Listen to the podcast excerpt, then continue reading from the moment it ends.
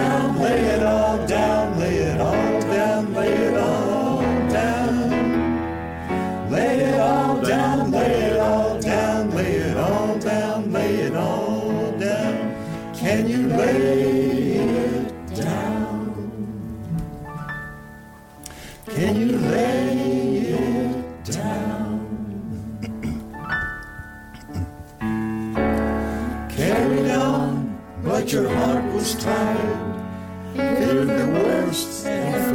fire.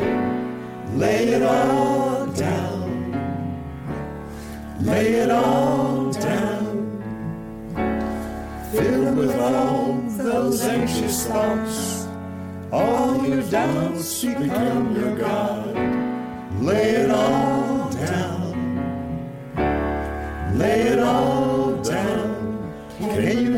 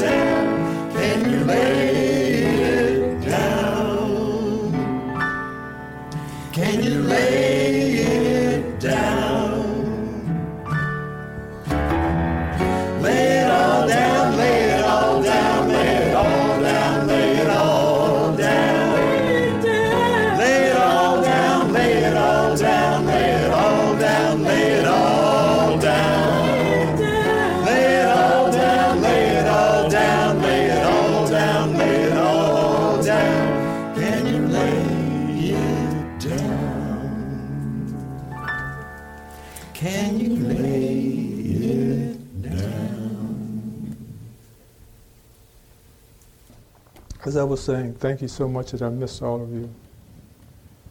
And I'm doing better and better and better and better, like the choir. Getting better and better, getting healed. The question is, how do we lay it down? It's hard to lay it down when we believe that we're victims. When someone else is doing something to us, it's hard to lay it down. But the practice helps us understand that it is us who creates our own suffering. And thereby it's easier to lay it down when we understand that that's the case.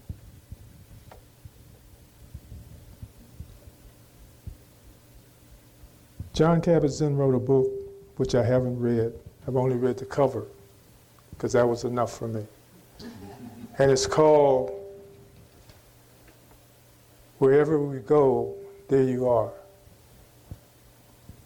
And what's what it's telling us is our tendency, our propensity to run away from situations of hardship and suffering, to try to find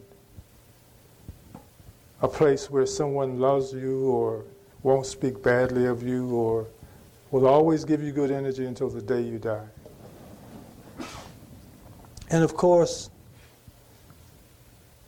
as the title indicates and infers, wherever you go, there you are. You're there with the same problems you ran away with. Okay? So, how do we resolve this? We resolve it by, first of all, realizing that it's our own crap we've got to unpack. It's not that someone else is doing something to us, they're just trying to survive themselves. It is us developing the ability to be equi- equinom- equ- equanimous. It's a long time since I've been up here. To be equanimous and to not be affected by the words of others because the practice helps us to see that the words are empty. And how do we know that? How do we know that for sure? How do we know that the intent of the words and the energy delivered in those words are not felt by us, by what's felt by us is what's inside of us? How do we know that? We know that by the diversity of experiences that we can observe by the same word. Okay? What do I mean? I mean that everyone is not affected negatively or positive by anything. So you have a sampling group where everyone has different and varying views about what that means and how that makes you feel.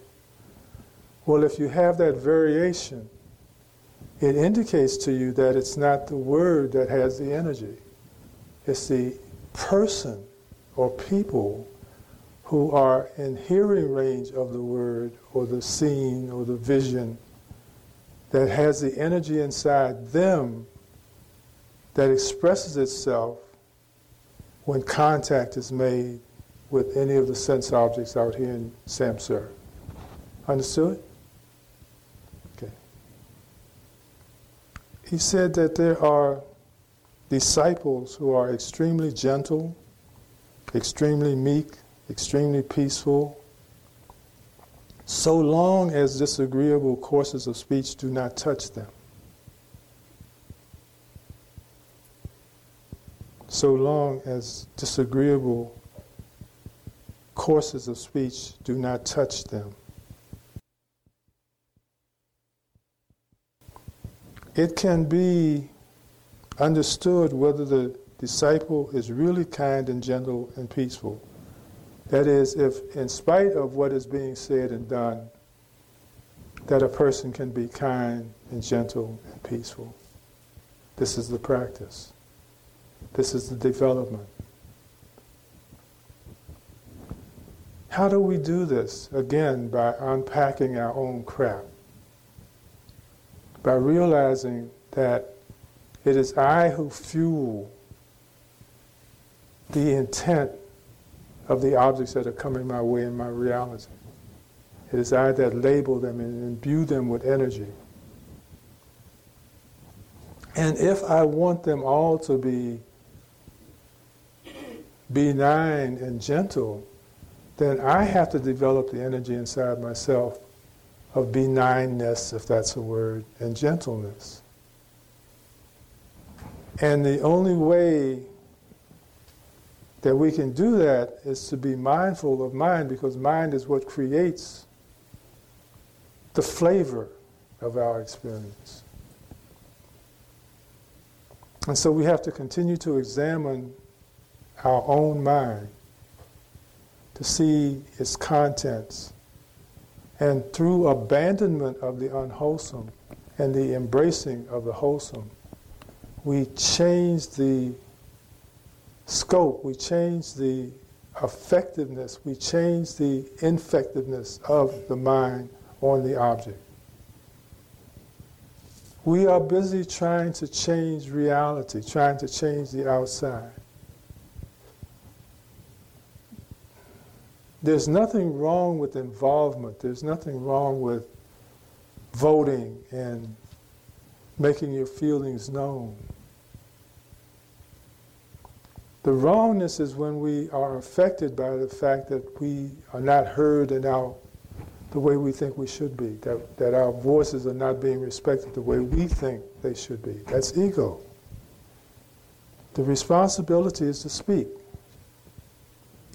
Once we do that, it is up to the organization of reality to present itself or restructure itself so that we can again evaluate it as to whether it is acceptable or not.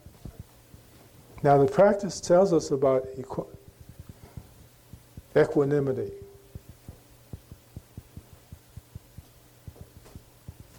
And it tells us that when we know we've got it right is when, whether it is pleasant or unpleasant, it's okay. Because that's what it is.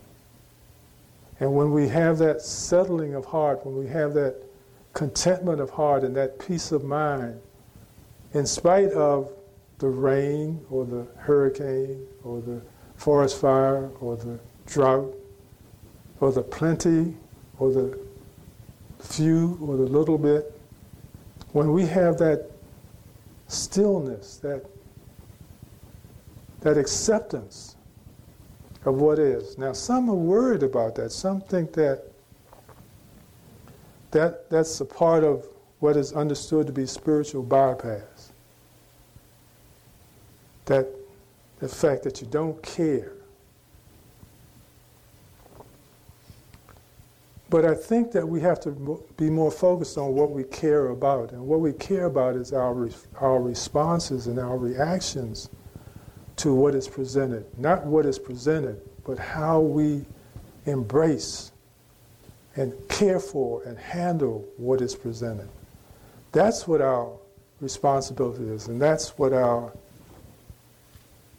goal should be, and that's how we know when we've unpacked our crap.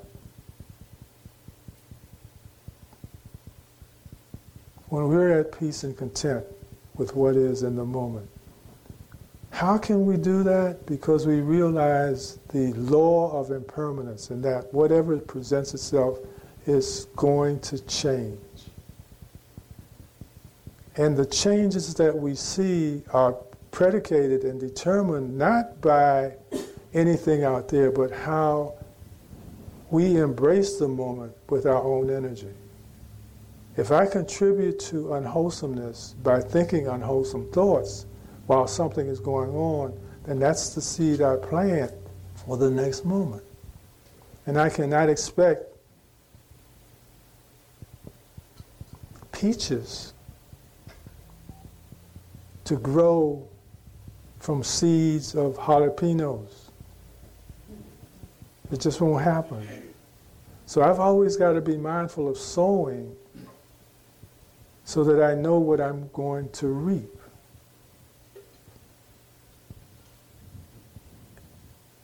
It's hard to swallow sometimes. It's hard to believe that that's the way it works. It's hard to believe that I don't have to get out and try to tinker with reality and change it. But I can only change my reactions and responses to it. It's hard to believe that that'll be effective.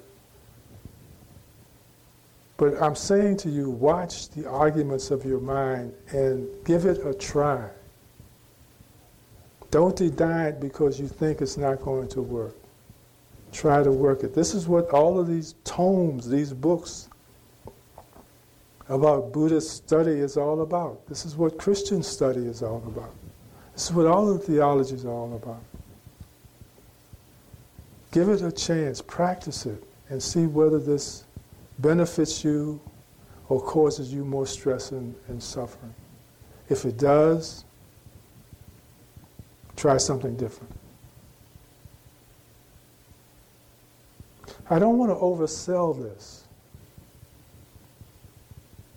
because it's not a network marketing scheme. I don't, I don't want to get anything out of this. Well, I don't think I. Maybe I will get something out of it. I don't know. I don't know. But I'm not doing it to get something out of it. I'm doing it to say, look, this worked for me. I believed in marriage and I believed in family. And to demonstrate how much I believed it, I was married and divorced five times.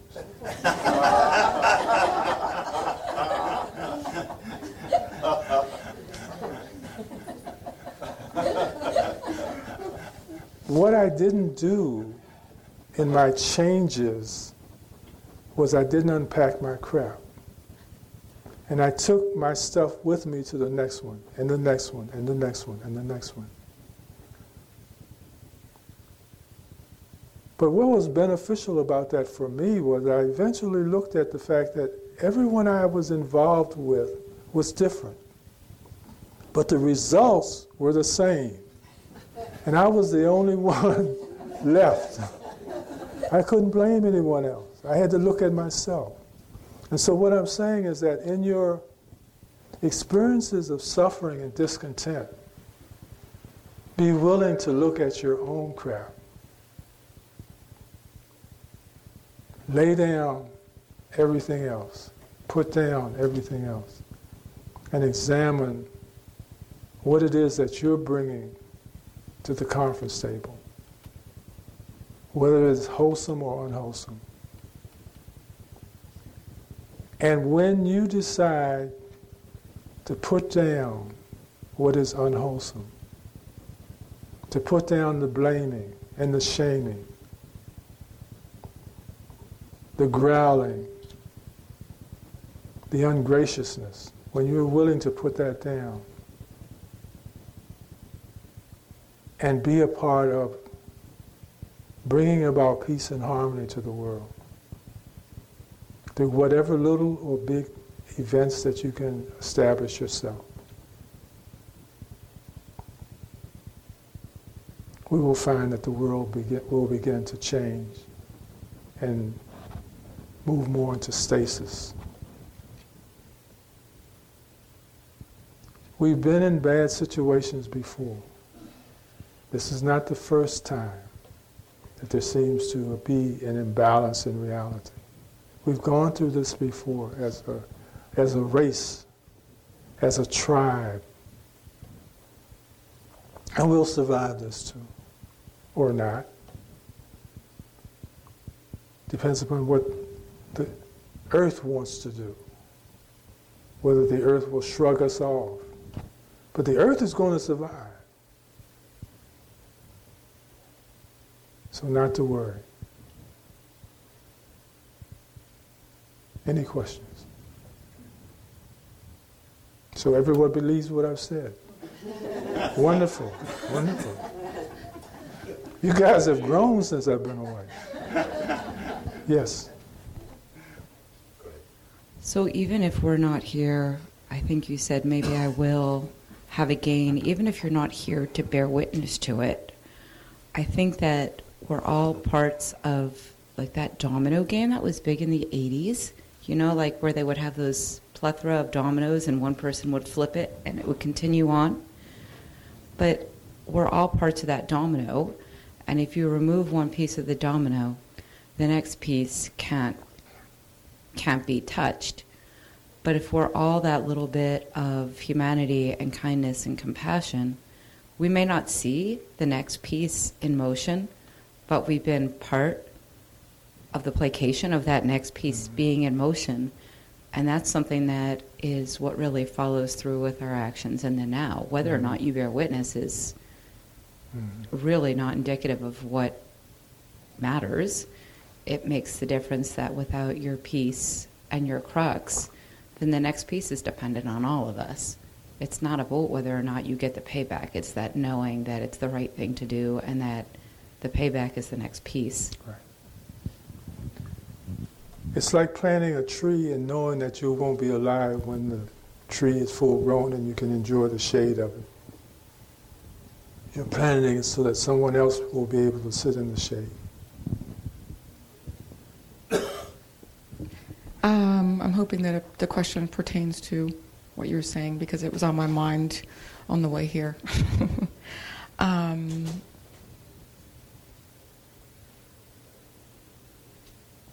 realizing, as I'm phrasing it, that I could be saying it as an excuse, but nonetheless. Um, with conditions or experiences of depression um, or PTSD, where or mental, like your subconscious kind of affects your conscious or physical reality. Like right now, my PTSD feels just having this microphone in front of me. But for me, I think in my life, having felt like there's this backdrop or something that feels like it's running me, mm-hmm. that is my like an overstimulated or a system that was in shock that hasn't relaxed, um, where it feels like that nervous system has kind of can take me over. Any suggestions in that instance where it almost feels like I can't control it, but and I meditate a lot every day. It's just I guess it's just more practice. It's establishing the belief that everything is created from mind, not from the nervous system, not from external reality, but from mind. And so just continue to practice and sit with it and restructure that. It's, when we talk about PD, PTSD and things of that nature, trauma, emotional trauma, environmental trauma, it's about fracture. It's about dislocation. And it's about rewiring the mind so that it can become back into its wholesomeness in this period of stasis, balance. And be patient with yourself, realizing that there's, there's been an injury that's not vis- visible, but that doesn't mean it's not real. Be gentle with yourself. Be kind to yourself. All of the qualities of healing that we talk about giving to other people, be sure to give it to yourself. Right? And, and, and don't be impatient. Don't be impatient. Hold it like a mother. Hold it like a mother and be tender with it. It's going to happen because it's all of the events that brought it to this point were real. Right? They were real. No matter what the traumatic event was, it was a real event. But you didn't know then how to coexist with it. And it broke something. It takes a while for it to mend, for it to heal. Hold it like a mother.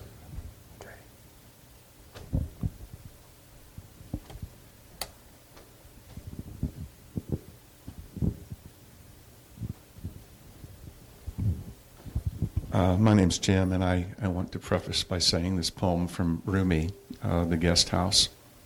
Anybody familiar with that?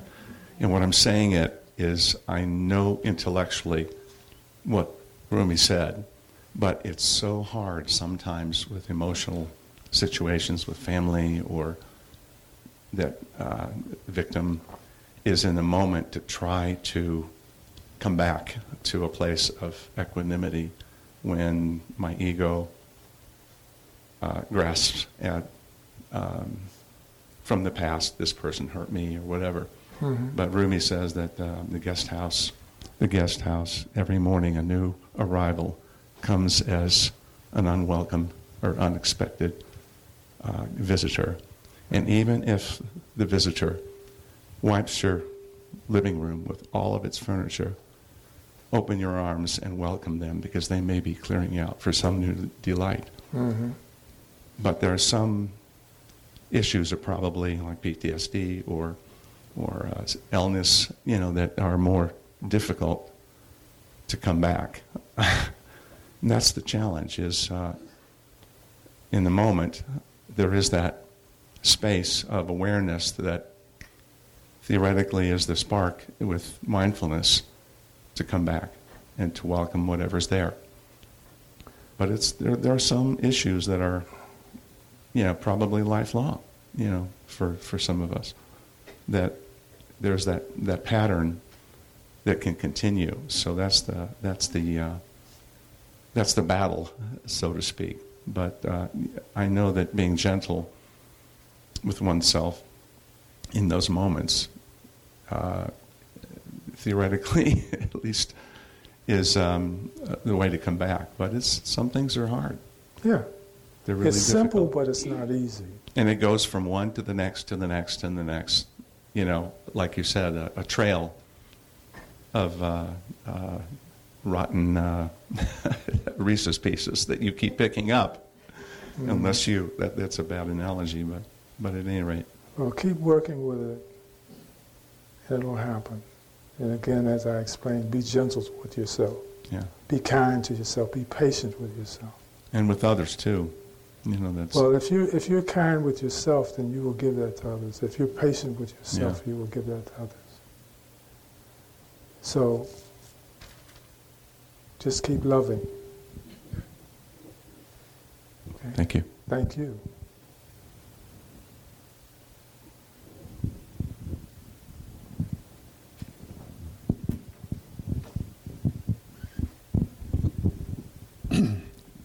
I, I rarely mention this to anybody because I don't like to go there. But uh, I've had PTSD for years, and um, for myself, I, I, I feel you have to, um, just in general, you have to have allies in life, you know? And um, I find this is a good place for that. And also, I've been coming here 11 years not for nothing. This place keeps me on track, and it, it actually helps me out in my situation. Thank you, Bob. And we acknowledge the growth we've seen since you've been here. You've been doing your work. But that's what, why this is called a practice. It's not magic. It's not faith based. It's about confidence. Knowing through change that what you're doing is helpful and healthy for you.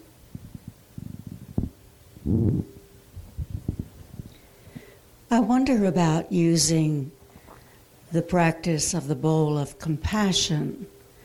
I found it very, uh, very important to me going through a period of grief in visualizing that golden bowl that's elliptical so that compassion can pour out of it.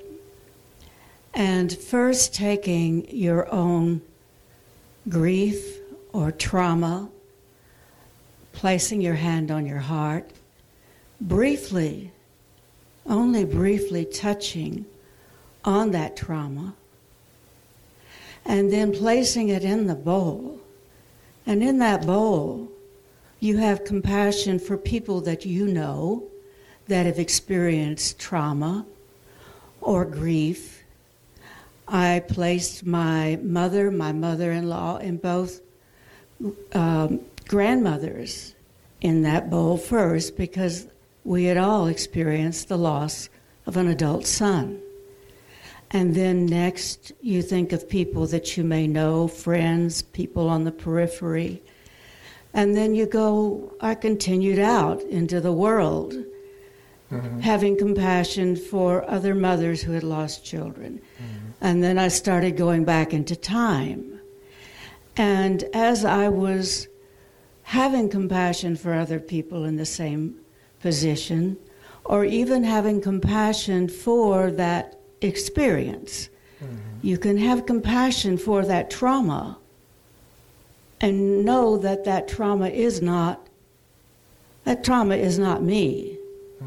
That trauma is a life experience, have compassion for it and for yourself, and then continue Mm. to let that bowl of compassion flow. Hold everything very loosely because what works for one person does not necessarily work for another. The evaluation is that at the end of the day, what you're doing brings relief to you. So that's good for you. There are some who will choose not to employ grief at all, just a bowl of compassion. I don't have to be grieving to fill my bowl full of compassion and to share it with others. And what I mean is, even when situations occur where grief is honorable, the loss of a grown son. But when I understand how nature works and how the loss of grown children and small children and parents and neighbors and friends are a natural part of the occurrence of reality. I stop the questioning about why is this happening to me and just realizing that it's just a part of the flow and celebration of life. You know, so we stop suffering when we understand why we suffer. We stop grieving when we understand why we're grieving. We stopped shaking our fists. I think it was Pannavati who told me she saw a woman on CNN who was shaking her fist at God about the hurricane. Okay? No, no, no, no. I mean, you know, she was within her own frame of reference, her own belief system. And that's an honorable thing. But blaming God for the damage of the hurricane causes us to step off our path and bring unnecessary grief to the heart. Because not only are we impacted by the, the reality of the damage that's done, but now we're losing faith in the person who we think is in place to protect us and bring us happiness on a daily basis. But God doesn't bring us happiness on a daily basis. God brings us life on a daily basis. And that life brings us many things presents and disappointments. But when we understand that that's the way it works, that's the way it's designed, because it's not about what I get or lose, it's about how I choose to relate to that loss or gain. How I walk in it, how I handle it. Do, does my head get big and my ego get bigger because I get something? Because I think I deserve it? Because I think I was good enough for it? Do I understand that bad things happen to me even when I'm good? And it's okay because that's the way it's designed. And it's for me to find my faith even in the most corrupt of spaces, even the darkest places. Yea, though I walk through the valley of death, I shall fear no evil. That's the practice. It's not about waiting for someone to give us something. It's about us giving everything else something because we're in a state of gratitude. We appreciate what we have. Look at all of the people around the world who are suffering. What are we doing about that? What are you doing about that? Are you sending your, your compassion and your love and a couple of bucks to Hollywood, to Syria, to Somalia? That's what we want to ask ourselves. What are we doing about this? Okay? So again, thank you so much. I don't want to get into a preaching thing. All right. Let's take 15 minutes to observe the state of consciousness. Because again, mind is chief. Everything is created from mind. So let's just look in there and see what it contains. What it is that we want to surgically remove so that we can replace it with a vehicle that will bring us more contentment and more peace. If it's not here, we're not going to see it out here. We're not going to experience it out here. If it's not here, it's not love, if it's not contentment, if it's not compassion, if we don't have it inside, we definitely don't have the seed to plant it out here. So this is what it, the work is about. Unpack our own crap. That's what we're doing. That's what the practice is about.